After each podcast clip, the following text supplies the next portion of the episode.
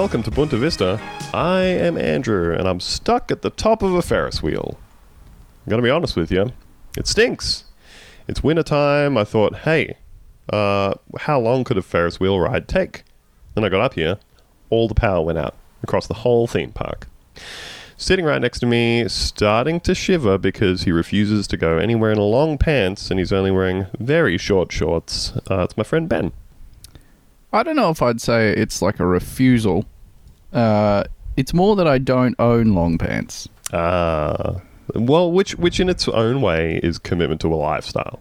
Uh, sort of. I mean, I have the bottom half of a suit, Okay. but I'm simply not going to wear a sort of powder blue skinny leg slack uh, to an amusement park. Why not? That sounds Um, sick. Don't, don't believe in dressing up. Is that the problem? um, I remember back in the 50s, everyone treated going to an amusement park as, you know, a serious outing. All the fellas put on their nice hats and a suit. All the ladies, their finest a bonnet and fascinator. And we all went out to ride the Vomit Comet together. Line up at the Tower of Terror. Everyone has their briefcase with them. yep, exactly. Hundreds Exactly. of people dying when they were released in midair, flying Just- through off a roller Just coaster. photos, photos going down Splash Mountain, and everyone's uh, reading a full newspaper. Broadsheet, arms fully extended in either direction like an albatross. Uh, Not a phone in sight. Uh, sitting opposite us, um, looking very bored of the Ferris wheel, it's Lucy. I wouldn't be bored. This is my biggest fear. This is number one fear is being stuck on a Stuck Ferris up wheel. Stuck something. anywhere where I may feel like I need to use the bathroom and have no way of doing so. Yeah, that's fair. That's fair. Nightmare. Uh, yeah, and sitting next to her and absolutely refusing to look over the side, uh, it's Theo. God, I, I don't like it. I don't like heights. I don't like being cold. Hey, whoa, whoa, whoa! Hey, it's okay. Just close your eyes and think about integrals. That is calming, actually. I have to, I have to say. Put some matrices in there. Oh, you got yourself a good time. Why not simply close your eyes and summon the image of a perfect circle, a perfect sphere, if you will? Uh, well, I mean, I think you'll find all circles are perfect. Well, in my eyes, at least. Oh, and while we're stuck up here, I guess we better find something to talk about, you know? Uh, we could talk about how, say, uh, Labour is, is the greatest political party of our time. So full of, of just commitment to principle, uh, bold new ideas, not being super racist for the votes, and all that kind of thing. Would I be correct in thinking that, Theo? Well, who else are you going to vote for? The Greens? Great point. Great Look, point. they, they can't form government because uh, cause I don't vote for them. And I don't vote for them because they're, yep, and so on. And I think you'll find I've made a point here. That's that's really is the that really is the electoral conundrum that people continue to bring up for the Greens, and it is the most frustrating shit in the world, isn't it? They're like, well, they don't have enough seats to form government, so I won't vote for them. Mhm. I I'm, I'm not. I'm not 100 percent clear on what the act of voting actually does, though. So I just stay out of that one. I tried voting for them for 20 years, and when that didn't work, Oh, now I'm going to try voting against them. See if that gets them in power. Yeah, it's been a um, it's been a week, another week of Labor just being shitty and stupid. And of course, let's preface all of this with uh, just let's let's imagine that a very pro-Labor uh, centrist boomer is listening to this show for some reason. In which case, I say welcome. Hello. Uh, and- hey, hi, thanks. It's lovely to have you here, you piece of shit. you son of a bitch. I would just suggest that we have a lot of overlap with you. Um, you believe that um, good things are good, but they can't happen. Um, and we would say uh, good things are good, but maybe they should happen. Hmm. And somewhere in the middle, we'll meet. Uh, they should, but the problem is they can't. So they can't because, I mean, who's So going to do gonna them? You know, not not us, Not I. not I. Oh, so um, so yeah, this week, uh, we had the uh, announcement that I'm, I'm, s- I apologize in advance to this gentleman for the butchering that I am about to give to his name. Go on. Give it a go. Uh, Behrouz Boochani? No, that's That's- correct. That sounds Okay. right. Yeah, you nailed that. Okay, cool. Um, who is a, an Iranian refugee who had been in um, uh, one of our horrible uh, refugee camps for years. Um, and he'd also basically been documenting everything that was there and being the sort of journalistic eyes and ears of refugees in those camps for a lot of the time he was there. And there was an announcement this week that he had left um, left Papua New Guinea to settle in New Zealand. Um, and I, I- guess, like, for supporters of his, the general vibe could be kind of described as, like, bittersweet in the It's sense. extremely bittersweet, isn't it? Yeah, in the sense that obviously everybody is very happy for him to no longer be in that hellhole, while also being just supremely ashamed of the way successive Australian governments and the two major parties in general have handled all of this policy. Um, and you might think to yourself, hey, hey, maybe this is a time for a bit of bit of like reflection, bit of reflection. A bit of reconciliation for the man that uh, we put in yep, prison for no crime and then didn't take him out.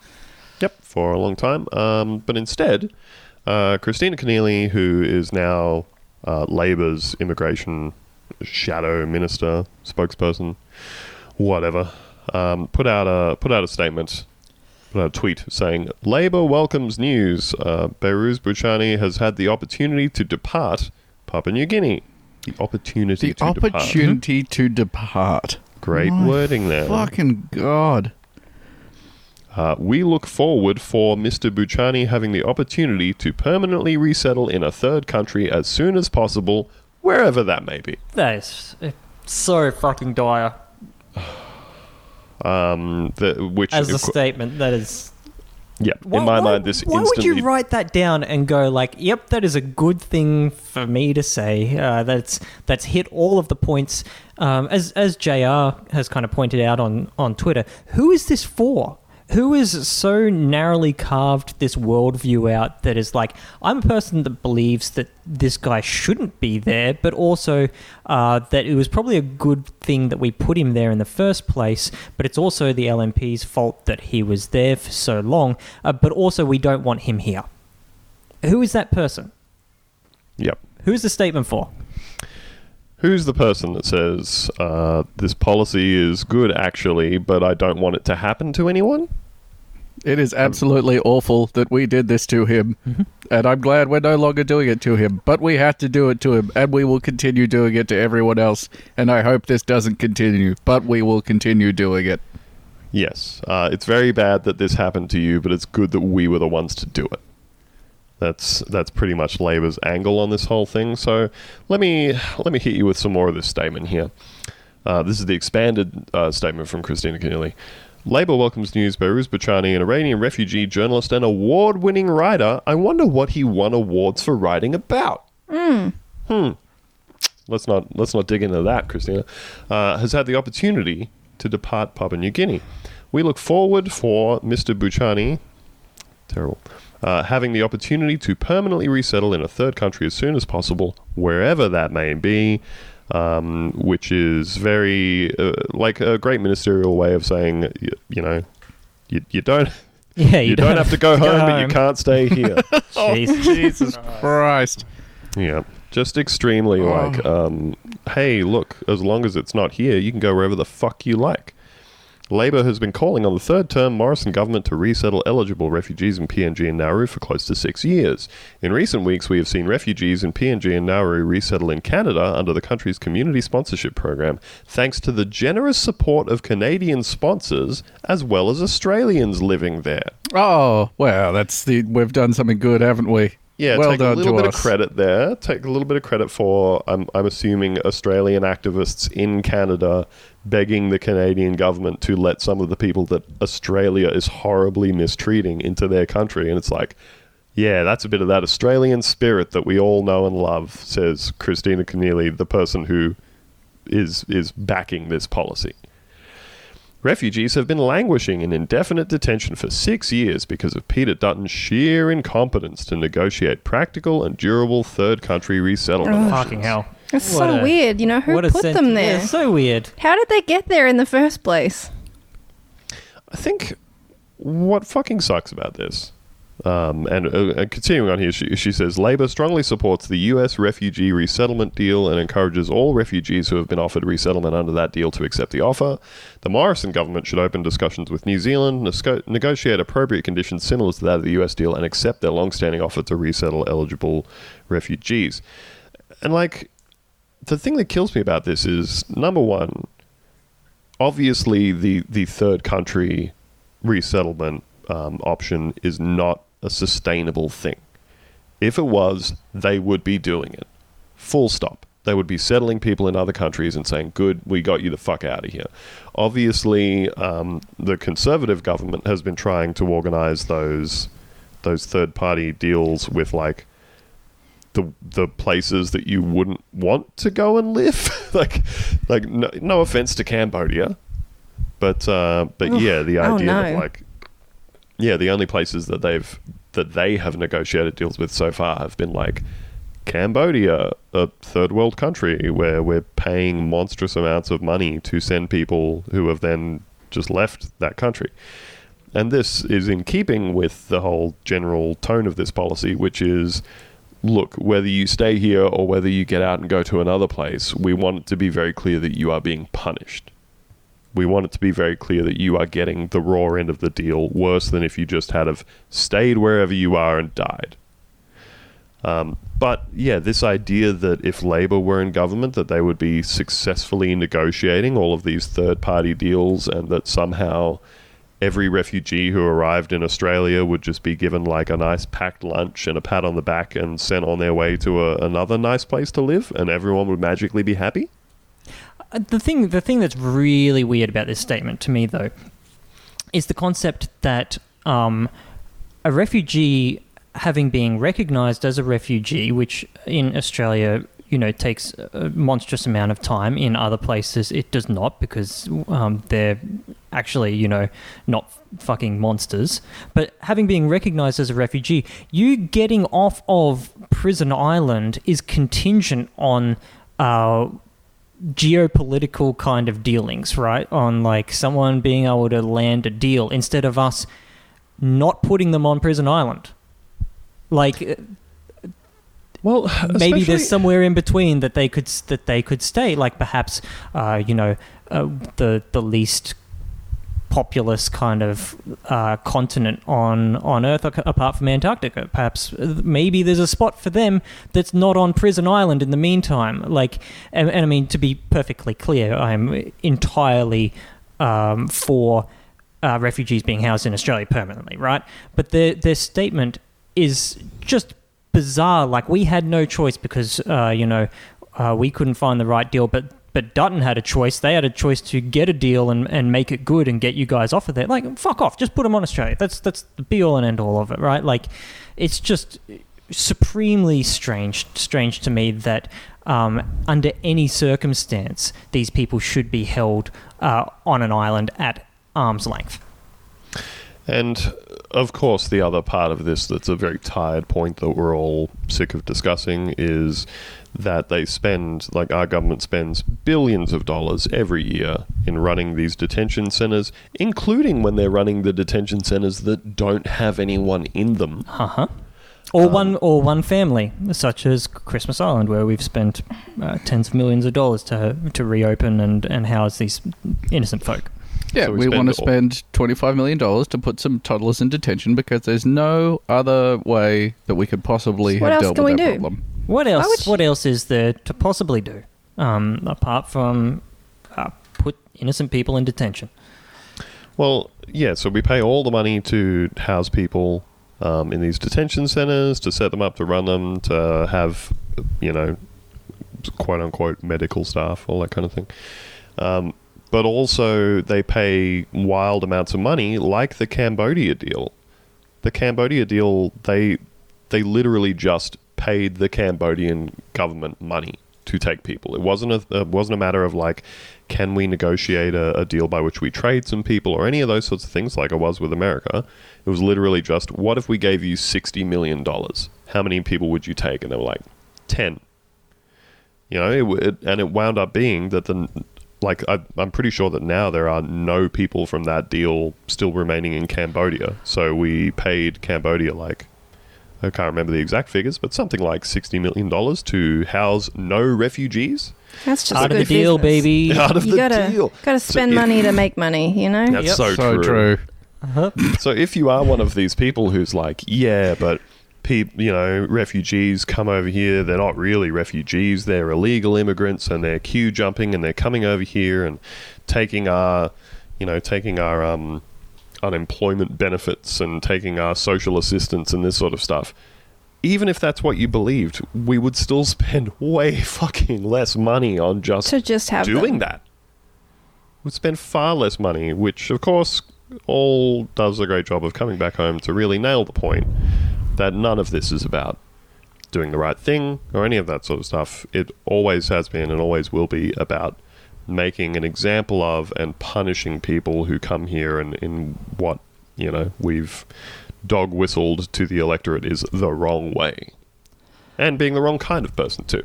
Because as we all know, if you happen to be like, say, a South African uh, farmer or, or French au pair or something like that, um, hey, Come on we'll in. pull out all those stops to get you in there. Well, I mean, it's not like a, a gotcha that you did there. Like those are two pretty im- uh, important cases because uh, the white South African farmers were being white genocided, and if we didn't do that, the white race would be gone in a number of years. Uh, and I assume the French au pair was hot. Yeah, well, So kind of goes without saying, doesn't it? French Yeah. babysitter. Come on. Yeah. She's uh, seeking refuge from a large skunk uh, who uh, who is a Not leave big pervert? yes. We're gonna get a mad email now. Just like the pervert skunk is one of our most beloved Of our major exports, cultural actually. exports. He was one of the signatories to the, the first Declaration of Democracy in France. How dare you? Um, so Kristina chooses to wrap up this statement by saying, "It is clear Australia can have strong borders without being weak on humanity." You didn't have to post this. That's what I find baffling. You didn't have to say anything. Yeah, you, you did not have to just exhaustively define why Labor's policy sucks on this uh, and how much of a monster you are. You could have just like um, gone for a long lunch. Hmm. Done something Maybe. else. Yeah. I Talk can't to see your any children. scenario where this is going to make uh, Labour look good. It's just me. Well, yeah, I just I just don't like like uh, Ben was saying about you know friend of the show Jay Hennessy. Who who is this for? Who do they really think are people who are looking at this stuff and genuinely saying to themselves, "That's the Labor Party I know and love." Oh, Andrew, I know who this is for, and it is for the people that replied to um, to Baruza's response. Oh my god. Ah, yes, to say, um, "Hey, you should be nicer to Kristina. She's doing you a favor here." S- So he, I think it's it's safe to say that he has not responded well to this. As a man who has been wrongfully imprisoned for six years, um, should right. So he's he's come out and said uh, such a ridiculous and unacceptable statement by the Labor Party. You exiled me to Manus, and you have supported this exile policy for years. I don't need you to welcome resettlement for me in a third country. I'm in a third country now. and Don't need you. If you are honest, do something for others who are suffering in PNG and Nauru. In my view, anyone who supports this barbaric policy is criminal and terrorist. Such a shameful statement by Labor Party. So I feel like he's put a pretty fine point on that. yes. Get I her, Yep. sweetie.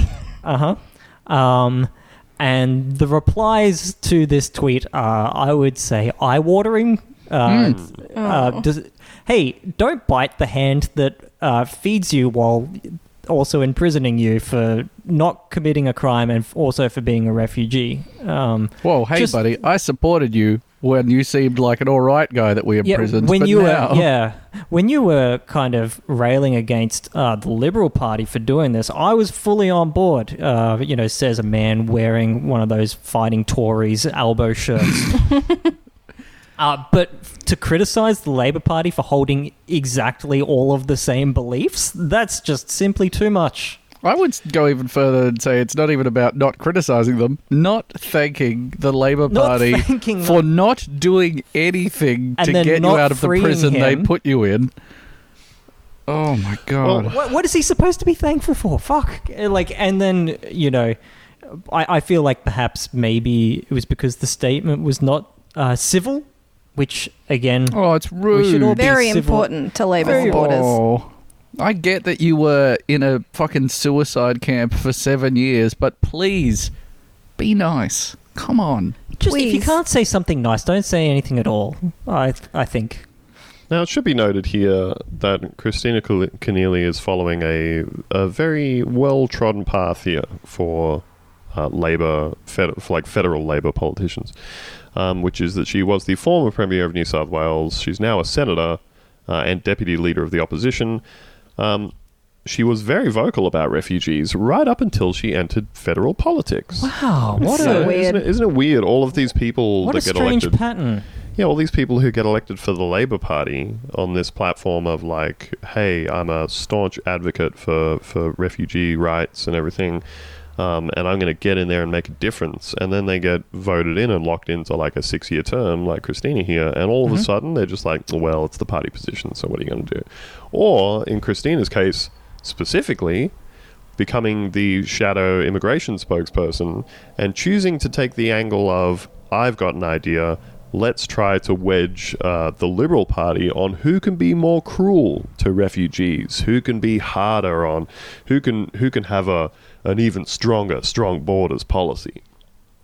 And I was extremely dismayed to see something else that she put a release out about the other day, uh, which was she's posted a, a series of things on Twitter saying, Breaking! The Australian Senate successfully passed my order for the production of documents about airplane people and the public's right to know. This means loves it. Peter Dutton will have to release monthly statistics about airplane arrivals seeking asylum. Um, and she then goes on to say 100,000 people, that's how many people have arrived in Australia by plane and claimed asylum under the Liberals. Double the number of people who arrived by boat under Labor, and it's all part of a border crisis that's unfolded on Peter Dutton's watch. Now, this is a thing that people used to talk about in a in a different context, which was when when like a lot of the boat people stuff was at its most feverish pitch in Australian media, particularly at times in you know elections between Labor and the Liberals, a lot of people would kind of make the point of, hey, when you look at our immigration numbers, the number of people who actually arrive by boat and apply for asylum are actually a really small minority of this. So it's weird that we're like psychotically focused on this as a country. Um, and the idea that you know people arriving by boat specifically is some sort of a, a very very big horrible impact on our border security or whatever is kind of strange when you consider that actually many more people arrive by plane and immediately claim asylum like in the airport or people who arrive by plane and then overstay their visa and just don't leave or whatever. But of course people were making that comparison in the context of it's weird to be so focused on the boat stuff when it's actually such a tiny min- minority of, of people who immigrate here for you know different reasons and, and claim asylum. So instead, Kristina has decided to try and turn this into a ah, you are actually failing because there are so many people applying for asylum in Australia who aren't arriving by boat, and you're not doing anything about them. You're not punishing those people like we do to people who arrive by boat. And I was particularly disgusted by seeing her use the phrase in this first statement airplane people. That made me fucking furious hmm. because, as anybody who's followed Australian politics for any stretch of time knows, the term boat people has become synonymous for, depending on you know which which way you lean politics wise, it's either become synonymous with asylum seekers or illegal immigrants. Just You know? just subhumans, essentially. I feel is the undertone. Well, uh, yeah, absolutely. Because the thing you're saying isn't. It's not about whether or not people are arriving illegally. It's not about whether or not people are applying for asylum. you are the only way in which you care to associate these people with anything is the mode of transport by which they arrived. And to see her trying to make a new one of these to sit alongside boat people is fucking disgusting. Pretty gross. They looked at the uh, election results and they said, "What we need is a new kind of racism." Whole new. Got to invent our own. Make a unique Labour angle on the racism. This is the labor racism. It's not like your uh, it's not like your LNP racism, which is very very simple and, and insidious. This is a this is a kind of complex racism that you can really get some get some good uh, you know palate some back palate kind of flavors from. And of course, um, Labour being Labour, they would love to try and have it both ways here. So she continues on. Um, when you break down the Morrison government's numbers between 1st of July this year and 31st of August, 65 people per day have arrived in Australia and claimed asylum. Uh, with the numbers blowing out of control year on year, oh, we're being swamped, swamped by them. God. This is a border crisis of the Liberal National Government's own making.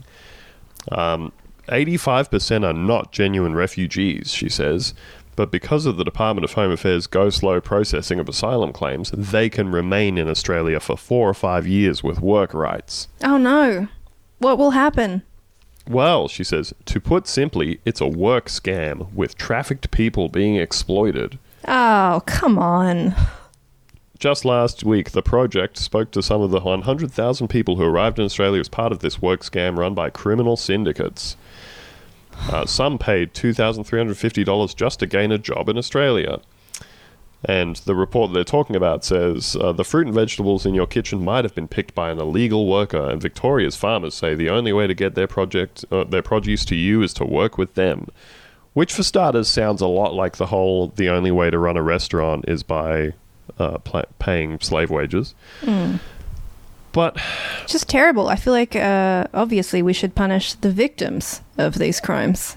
Well, yeah, I love that the the thing that she's angling for here, of course, that there's no there's no clear expression of like, hey, these people are being exploited, and what we should do is actually open up the channels by which people could arrive in Australia legitimately and seek work and resettle here. Instead, it's just, hey, there's all these illegals coming here illegally, and liberals aren't doing anything about the border crisis of all the illegals that's out of control, and maybe a dirty illegal immigrant picked your fruit, and they're being exploited. And we want to help them by dot dot dot dot dot dot dot making sure they never gain entry to the country in the first place. Is that how we help them?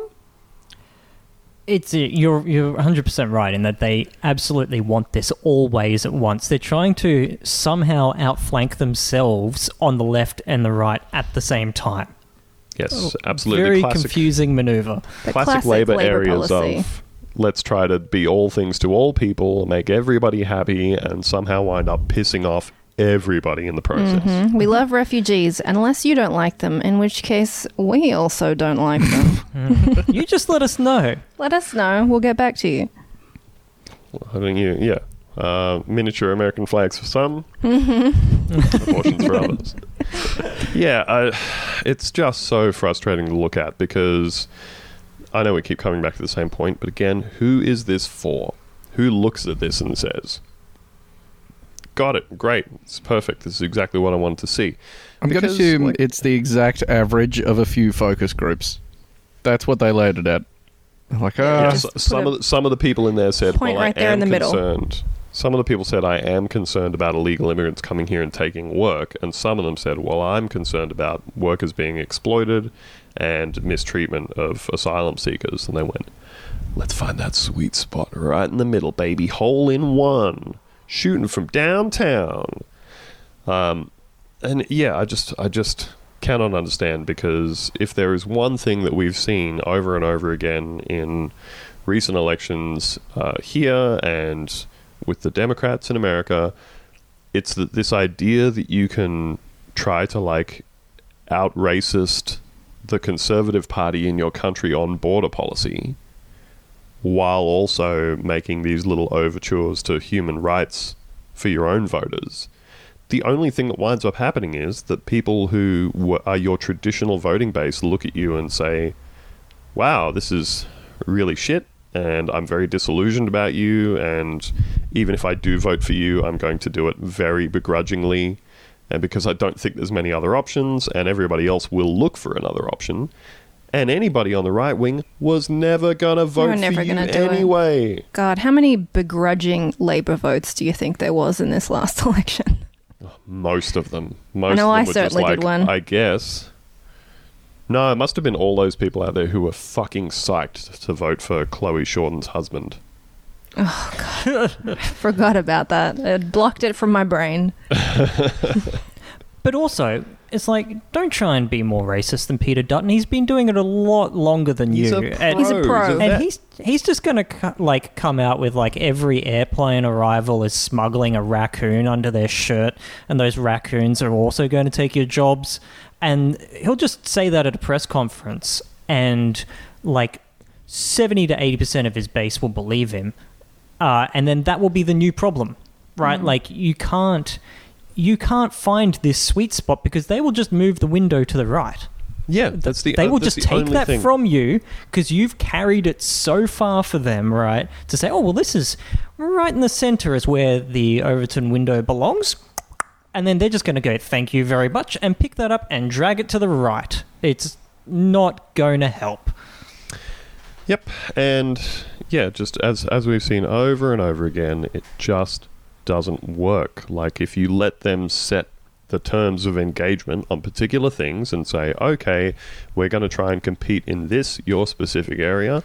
This is where Labor just keeps falling down, pants around ankles over and over again. Is either trying to show themselves to be, you know, the the low taxing party who supports small businesses and or the the party that's going to be tough on borders and all that sort of shit is that people who are actually from the the working class demographics that that party is supposed to exist on behalf of say great so no interest in like actually helping me in any way shape or form. And the the people who were going to vote for the liberals just look at them and say you guys are fake. You're fucking fake and I don't believe in any of this and like also I absolutely hate your guts so I'm never going to vote for you anyway so yeah just hugely disappointing stuff from the Labor Party. Um, no no indication of any of this changing anytime soon which is very cool. I think we can all agree. Um, but hey what's what's the solution? What's the solution going to be from Peter Dutton? Is it going to be oh, okay, in that case, I'm going to get um, Home Affairs Gestapo squads to board each plane in the airport before people disembark and check everybody out. And then if anybody there um, is there illegally, we'll keep them on the plane and force the plane to fly to another country, uh, like we do with boat turnbacks. Should we have plane turnbacks too? Is, is that what the fucking solution's going to be here for Kristina? Who knows?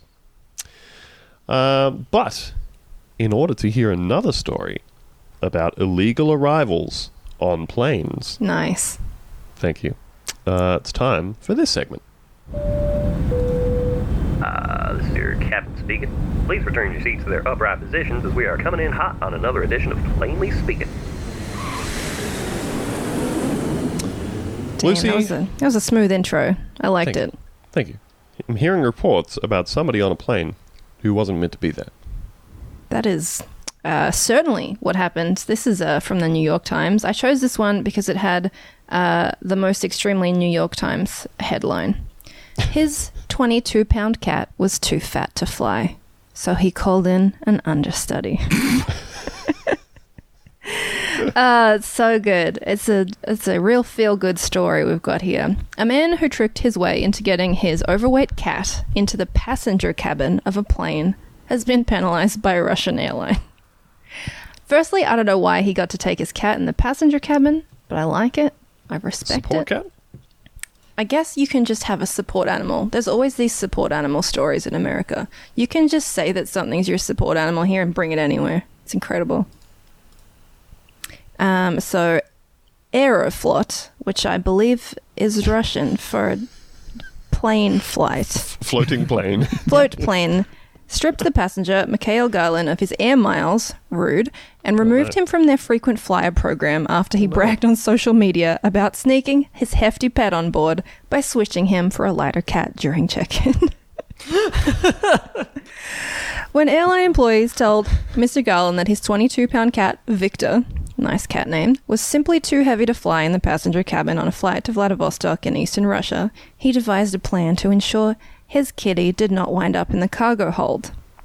He said in a post on Facebook that he delayed his flight and used air miles to secure a business class seat for himself and Victor. After asking friends for help, he then sourced a 15 pound feline called Phoebe, describing her as an understudy cat. uh, he presented the slimmer cat at check in. She came under the airline's limit of 8 kilograms, or about 17 pounds, for animals flying in the passenger cabin. And they were approved for takeoff. Uh, unknown to Aeroflot and his and its staff, Mr. Garland swapped Phoebe for his real pet Victor before boarding the plane. What is the rule here? Like, I don't know. It's bizarre because there's no like you don't have to put your weight when you're flying. do, do they have like one of those baggage signs out the front, but it has like a cat? You're gonna weigh your cat on it. and then like eight kilos with a downwards arrow. Uh, like, is is this what's happening here? Do you have to put your cat on the scale? You just carry your cat up to the thing and just chuck him on the scale? and get a little little tag put on it to say weighed? Anyways, this guy uh, was unable to resist the temptation to capture the moment, took photographs and posted them on Facebook and Instagram. Rookie mistake. Uh, the cat Documenting was the crime. documenting Classic the error. crime. The cat was snapped in a pet carrier in front of a glass of what appears to be sparkling wine. He was also shown being held up to the plane window with Aeroflot's branding clearly visible on the headrest. Those images eventually played a role in his downfall.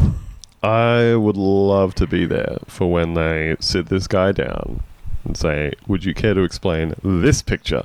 It's just the cat with like a glass of champagne. Big fat cat with the Aeroflot logo Oh, right God. there. So that is the story, but there is an amazing line in here. Uh, the story of the cat swap became so widespread in Russia that it was even mentioned on Wednesday in a daily call between President Vladimir Putin and Russian journalists. Mr. Putin said that the Kremlin did not comment about cats. Oh no. Oh, it's amazing. Incredible stuff. Um, so I'm I'm pretty sad for this guy. He lost all his airplane miles for you know how much heavier could the cat have been? They say 17 pounds and he was 22 pounds. Ridiculous. A pound is like a. a It's barely a kilo. it's barely a kilo or something like that. I believe uh, 2.2 pounds is a kilo. Well, it's nothing. It's a ten kilo cat. It's a big. It's a big cat, and It's a I think he cat. deserves to be on on the flight. I think he But, like- to be in business class. Good for him. Uh, what, what a last flight, though, you know, for that yeah, guy. what a what a way to go out with your Aeroflot miles. he doesn't get to go anywhere else forever. Um, very concerning uh, stuff here. So, like like you're saying, um, uh, before the second flight from Moscow, a fastidious employee weighed Victor and declared him too tubby to continue to fly in the cabin. Rude. Uh, he was then offered the chance to check the cat into the hold. He said he engineered the swap because he feared Victor would be traumatized by such an experience and might not survive the eight-hour flight. Um, la- my God. And apparently, Aeroflot does have a terrible record with this kind of thing. Last year, a French bulldog named Kokito died after a flight attendant placed the animal in an overhead compartment oh my goodness. on a United Airlines flight. Oh, that wasn't. Sorry, apologies to Aeroflot. Wow. Uh, Wow. We are uh, going to official get sued by Aeroflot. official apology of the show to Aeroflot. We're sorry. Um, and the same airline faced questions in 2017 when an apparently healthy giant rabbit died in the cargo hold. Oh my What are you people doing with your pets? You don't have Just to get- fly your giant rabbit, really, right? No, you don't. What are you going to do? Take it there by boat?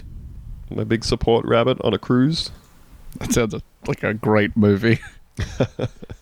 Some Wes Anderson type shit.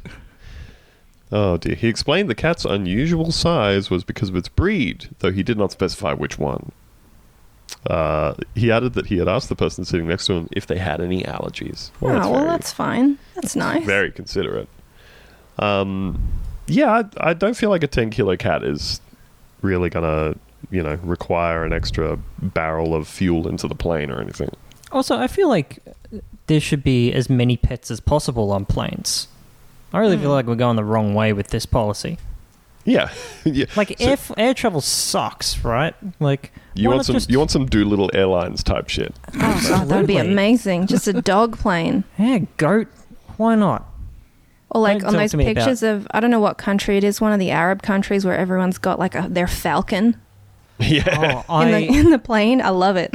I absolutely real? saw multiple Yes. Oh, falcons um, at uh, Abu Dhabi in my in a little stopover there. Just people just walking straight Just through with their the air. falcons. Amazing. Just with their falcons, it's incredible. We're were they wearing their little hats? we're like on on baby shit here. We've really got to get to the falcon on a plane. They were wearing little little uh, little goggles, hats. They can't see. Keep them nice and calm.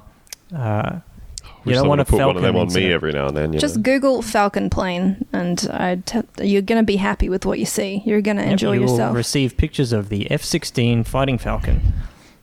I need a I need one of those. So I that when I googled see, Falcon on a plane because I anticipated that that might happen. Mm. Nice. I uh, I need one of those little helmets so that when I see like a really stupid post online, I can just sit back at my desk and just put it on over my own head. Black black everything out. Just relax for a minute, you know. I'm pretty certain Silicon Valley has some sort of solution for you. Well, speaking of solutions, uh, we do love to provide solutions to people's problems, leading to our next segment. It's paging Dr. Lucy.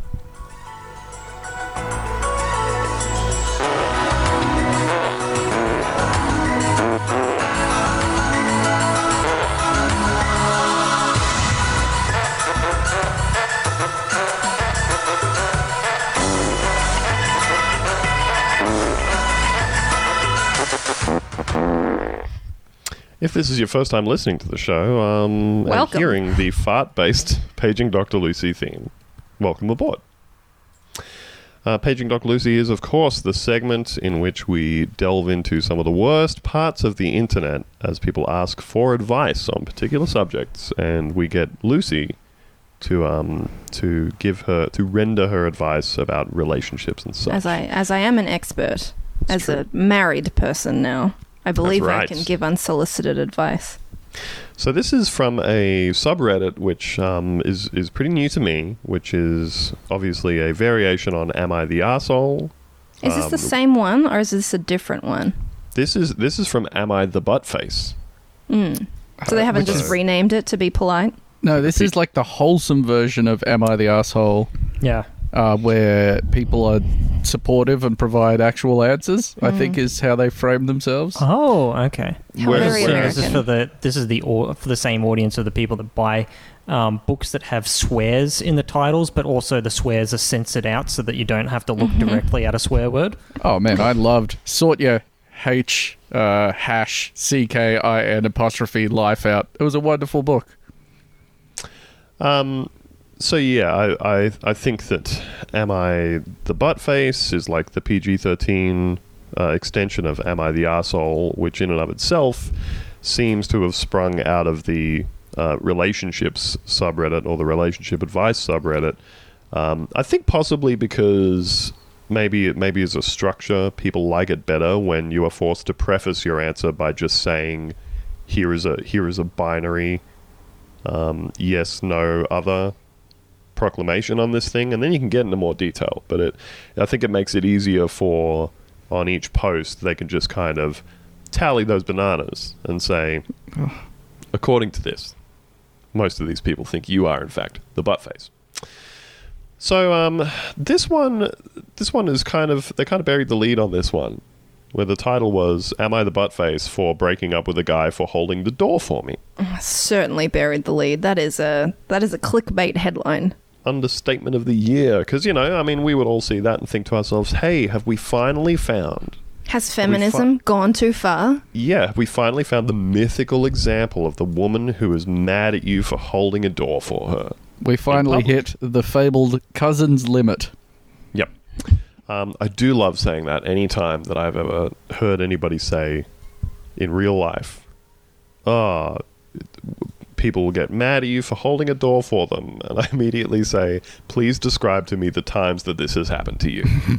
uh, and weirdly enough, most people don't have an example. And I thought we'd really found one here. But instead, allow me to read to you this, this Reddit post. Um, hey, that headline sounds bad, but there's more to the story. I just couldn't think of a title that encompassed all of it. Uh, 22 female, I dated this guy, 27 year old male, for about a month, and he was a little odd. I noticed a few things about his behavior that, at least to me, were red flags. Probably, she's. I think she's doing better than the average Reddit user. She's said Yeah. red flag already, so uh, Yeah. that's Just good. yeah, just being able to proclaim these things to be red flags rather than asking if they are. He was super rude to wait staff. That should be it. That's the end of the That's date. it. That's done. Like break up. That's there's nothing more to say about it. How do you get any further than that? Uh, we went out to dinner on more than one occasion, and every time he was just generally incredibly rude to waiters and waitresses. He never said anything outright mean, but he would be very short, blunt, and often condescending in his tone. He'd never look at them. He'd stare at me the entire time or at the menu, hammer out his order in his weirdly authoritarian tone of voice, and then just hand the menu over without even a glance in their direction. Uh, he practically slapped a short waitress in the face with one once when he just blindly flung his menu in her direction. So yeah, uh, this is Normal already guy. already enough reason to not date this dude. He had a very aggressive need to pay for everything. He always had to drive, even if it meant him driving an hour out of his way to pick me up and then 30 minutes back in the opposite direction wherever we went. It wasn't acceptable for me to even just meet him in town. This is in the rural Midwest. We lived in two separate tiny towns on opposite sides of a bigger city, which is where we pretty much always had dates. The straw that broke the camel's back for me was on our last date. We went to the movie theater, and he was incredibly forceful about opening a door for me. As in, he was speed walking, quite visibly speed walking, to make it to the door before me, but I still managed to beat him to it at a standard walking pace, and he literally shoved me out of his way so he could hold the door open for me. Incredible. I think it's Oh. it's not controversial to say that of all of the kinds of walking, speed walking is by far the funniest. Oh yeah, a good a good power hmm. walk. It's inherently funny. Just like the Yep. level of seriousness seriousness you have to have on your face to do it, and the act itself, very funny. Uh, I completely agree. I almost fell over. He shoved me that hard. Uh, he then proceeded to practically run me over to make it to the inner set of doors and open that for me too, and shoulder checked me in the process. Oh my god. and here's here's where we really find out what's going on, folks. He was a pretty short guy. I'm five foot two, and he was maybe five four. He spent that entire movie pretty much pinning me down in my seat with my ass hanging off the edge so he could keep his arm over my shoulders. Oh, sweetie. Short King. oh, it was obvious he was straining to sit as straight and tall as he could to get his arm across. I sat through that entire movie barely even in a seat. I was slouched so low, with my neck and head craned forward because of his arm that no matter how much I tried to shove off or wiggle away from, he would just not move. If I managed to get him off within 30 seconds, he'd be back at it. Hey, if I managed to get someone off within 30 seconds, I imagine they'd come back to me as well. Hey. Oh, way! Ooh, but you have never managed it? I've never gotten anyone off, so uh, no Nobody's time ever frame applies. nutted in 30 One seconds, day. surely. No, they probably have. it's, a, it's a it's a wild world. I'm not going to proclaim anything like that. You know, stranger things have happened. That's all I'm saying. Uh, I went home, told him I had a nice time, but I didn't think it was going to work out, and then promptly never spoke to him again, aside from a few short messages explaining that I just didn't feel any romantic feelings. Uh, I thought there were some pretty clear cut red flags, but according to a few of my friends, I was being dramatic and petty for not going out with him anymore. They said he was just trying to be a gentleman. But in my eyes, if you have to literally push someone out of the way to be nice, you're not really being nice. And being rude to employees in the service industry is just trashy. You're right. It's I feel lady. like we're being probably a little harsh on this guy though, because he's clearly escaped from some sort of 15 year old boy imprisonment situation where all the only media he had to concern uh, to consume was like the first episode of Mad Men and like a 2004 pickup artist book, and he's just he's just gotten out. Uh, instead of getting revenge, he's trying to live his best life and just mimicking like the movements just that Don somebody Draper. on a date should actually make, right? He's Like this is 27. how I this just is how want I would to. date when I was like 13 or 14, right? And this man is 20, 27 years old. Mhm. and still the same size. There's there's so there's so many of these types of posts where yeah, it's just the thing you can't help thinking to yourself is like, how have you not got any better at this over time? I Yeah, believe like this they- one. They've learned about dating just through cultural osmosis. I I keep getting an ad on YouTube. Um, I, I feel like I just sort of see the same like five ads in rotation just because I, I skip everything. Or maybe this is one of those confirmation bias things where I get plenty of ads, but this is the only one that I notice because it fills me with a white hot rage, and it's um it's for like some type of pickup artist shit. Ugh.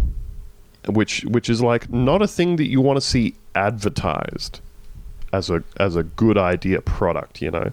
What you and been every- watching, Andrew? I don't What you know. been watching? I don't know what I'm watching to get this. Um, I assume it's the the times that I watch like a clip of Joe Rogan talking to a martial artist. That's got to be it, Yeah, probably. That's the Probably. th- Although by all accounts, you you can watch basically anything on YouTube and have it go. Hey, would you like to watch six thousand videos of Ben Shapiro Are destroying? you the interested in white nationalism? Yeah, just a dash to get you started, you know. Just a Just a taste. little one. Yeah, but uh, but every one of these, every one of these videos, uh, it's just the same ad. Every time I see it, the first like ten seconds that you can't skip is this guy walking up to women in the street as somebody else furtively videotapes him, which is great. Women love that. Women love to be secretly videotaped. Um, going up to women and walking up and going, "Hi, my name is Dave," and holding out his hand to shake their hand, whatever the fuck his name is, and they go, uh, "Hi," and he's like, "What's your name?" And they go, "Debbie" or whatever, and just clips of him over and over doing that and saying, "The most powerful." Uh, thing you can say to a woman is your name, like Oh, God, this like it's this so embarrassing. like it's a, an amazing icebreaker to like just walk up and confront a stranger in the street and there's just that whole strain of shit in pickup artistry type stuff Yeah. where they think it's like they think they're teaching you confidence but what they're actually teaching you is to just go up and get in somebody's face and not let them get away from you for several minutes But there's also this weird element that's like women are like a chicken, and you need to draw a line away from their face three times to hypnotize them, and then they'll be all over you. Well, I mean, it's it's like um, you know, so much of w- what you see spoken about with a lot of this sort of stuff is, um, you know, how how much of how much of our society, particularly, is about socially conditioning women to just like go with it and not make a fuss and don't embarrass men and don't you know cause a scene and all that sort of shit. That everything is always the onus is on a woman to be the accommodating one Yeah. in any mm-hmm. given scenario. And you can just see that playing out in these tiny clips of shit of just a guy going up and going, Hi, I'm standing, you know, one meter in front of you now, talking directly to your face in a public place and asking you a question. And you can just see people. This happens, of- by the way, like very often. This has happened to me many times. What, people just coming up and going, Hi, my name is this. Yeah, where it's clear that these guys have like, you know, heard something or read something from one of these pickup artist things and just like coming up to you in public places and just being annoying in a way that you have to be polite because they're not, you know, you just try to politely get out of the scenario and this happens all the time. Please and don't you- do this. you just wonder like how how many of these times does some young woman go yeah i'll tell you my name because you're hassling me about it in front of you know a bunch of strangers Mm-hmm. because we're, we're just standing here and if, if somebody keeps like you know subtly making moves to stop you from walking away from them and all that sort of thing i wonder how many people just essentially get very publicly pressed into giving someone their phone number, and then the guy walks away going, "I did it. I hypnotized the chicken." Yeah, and like so much of it is just this like logic puzzle for them to be like, if we can say the right thing, it'll trick them into going out with us. Like, you know, if a woman gives you their number, make sure to call it straight away.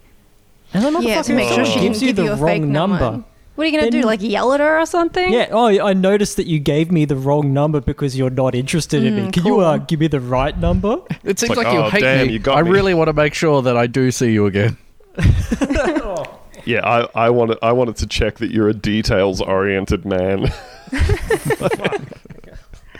yeah, yeah, exactly. It's just this thing of like, if a woman gives you a number and you think, I, I've seen that shit like float by on Twitter and stuff before. Of like, if you think a woman's giving you the fake hmm. number, call it immediately. Like she's just going to be like, oh yeah, no, I agree. Trust but verify. Yeah, yeah. And and yeah, like like we're all saying, what do we think? What do we think is is going to happen here? That the woman's going to go, ah, fuck, you got me. You solved one of my riddles three, You're and so now I have to have intercourse with you tonight. You are Don Draper to me. yes, now now I must have begrudging sex with you, the best Mm, the kind. best kind. The best kind.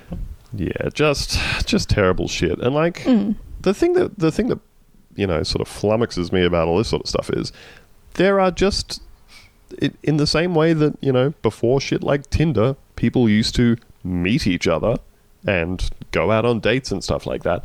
There are like normal, non-psychotic ways of speaking to other people in public, but they generally have to be kind of something that has come up naturally.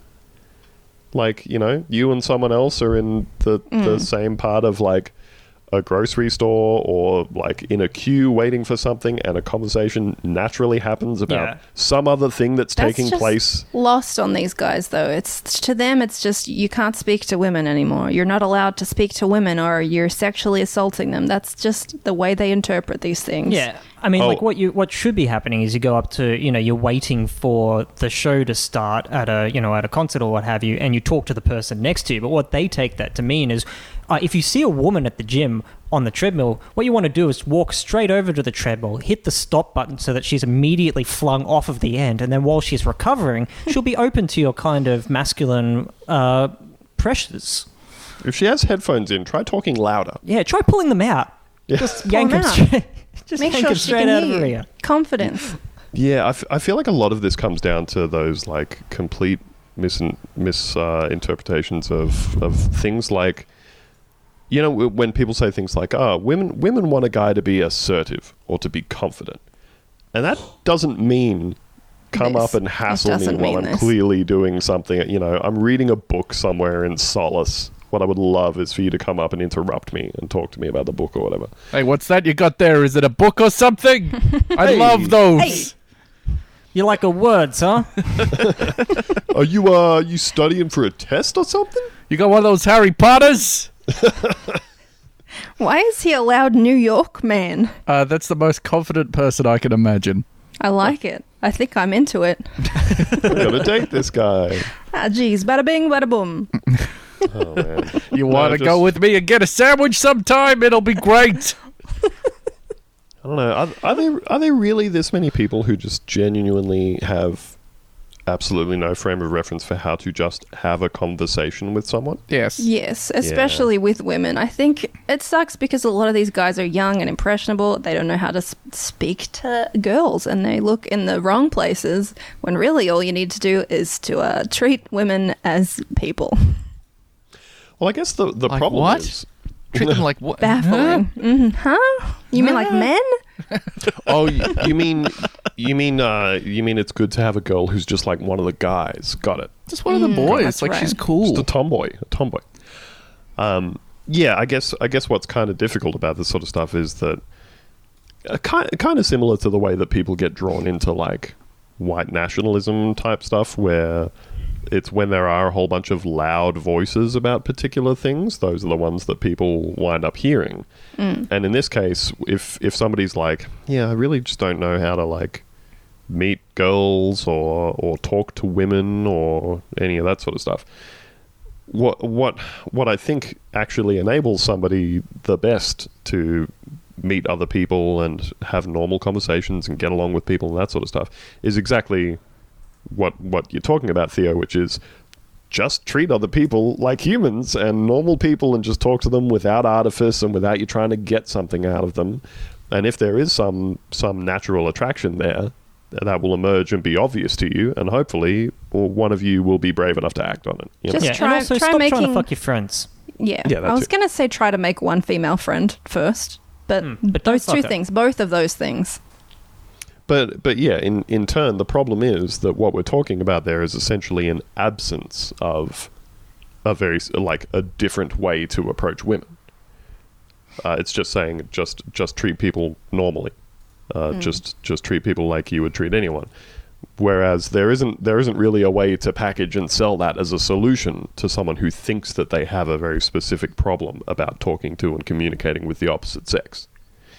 Uh, so when they do go looking for, I don't know how to talk to or get a date or You're going to come up interact with, the or- worst, the worst Google results. Yeah. Instead, you come up with all of the stuff that has been very specifically crafted to to answer those questions, and unfortunately, it is the worst shit on the planet. And then you become this guy, and this is the exact guy who is online saying that a woman once yelled at him for holding the door open, when really Yeah, she was like, "Why are you being so fucking weird about this?"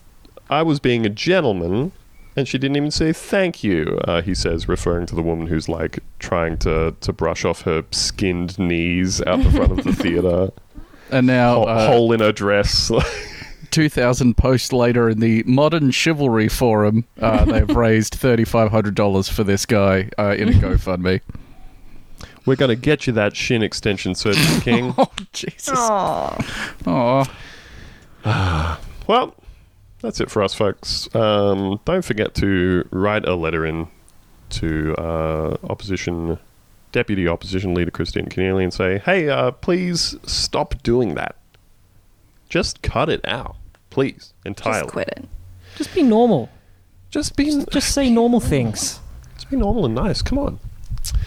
Uh, and of course, if you would like an extra episode of the podcast every week, you can head over to patreon.com slash Boonta Vista and sign up. Uh, get yourself an extra hour of this jazz. You can also join the Boonta Vista Discord and chat with like-minded people about things like uh, microwaving fish in the microwave in the office. If you're some sort of psychotic criminal, Ah, the microwave fish section of the Discord. yes. I'm a frequent reader. That's it. Uh, you can also, if you wanna, if you wanna drop us a line, you can write into mailbag at boontavista.com if you've got a question for the show, a comment, a little story you'd like to tell, bit of feedback, bit of encouragement. We love it all, frankly.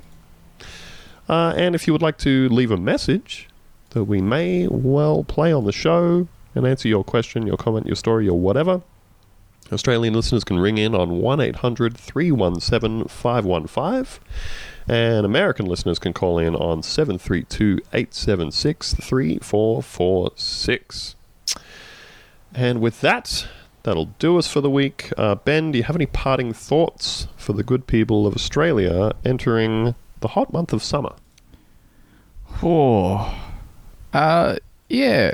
Make sure to pre-batch yourself uh, some treats in the fridge. Uh, you know, sometimes it's hard to, to think ahead, but you can make up a big thing of iced tea, a big thing of iced coffee. You can make those at home. Just chuck them in a big, big jug with some ice cubes in the fridge, and then you'll be like, "Fuck, it's hot." Oh, that thing that I did earlier, it's paying off in spades. Hmm. Keep your ice cubes stocked, you know? Oh, make sure that tray is full. Don't be a dickhead. If you take like a chunk of them out, Fill just fill it up. It's not hard. This is for you and the people around you. Uh, wife of the show, my wife Eleanor, got me uh, just like a little two dollar treat from the shops, a little silicon tray of like uh, for making great big ice cubes. Oh, those big cubes. I love those big Oh, cubes. Oh, absolute treat! Great for an iced coffee. Great for a whiskey. Great. Great Big for, ol' a- ice for a cube in tall there. Oh, frosty so beverage. Keep your ice situation under check. You know. Keep it under check. Mm-hmm. Yep. So that's our hot weather advice to you, and we'll see you next week. Uh, how the fuck are we going to get down from this Ferris wheel? Hey, I'm just enjoying hanging out with you guys. Yeah, Can I have a little snooze? Nice. It seems like people down there are starting to get violent, and I'm a little concerned. but we're safe up here. It Seems like we're the safe power has gone until out everywhere. we're safe up here until until we get hungry enough and we need to eat the smallest, weakest person. That is definitely who I would choose to eat in a survival situation. You definitely wouldn't choose, say, the person who has the highest body fat percentage and arguably Definitely the not. least skills. So, no one look at me. Well, uh, see you next week, folks, when we may or may not be down one host and with great big full bellies. Bye, everybody. Bye. Bye.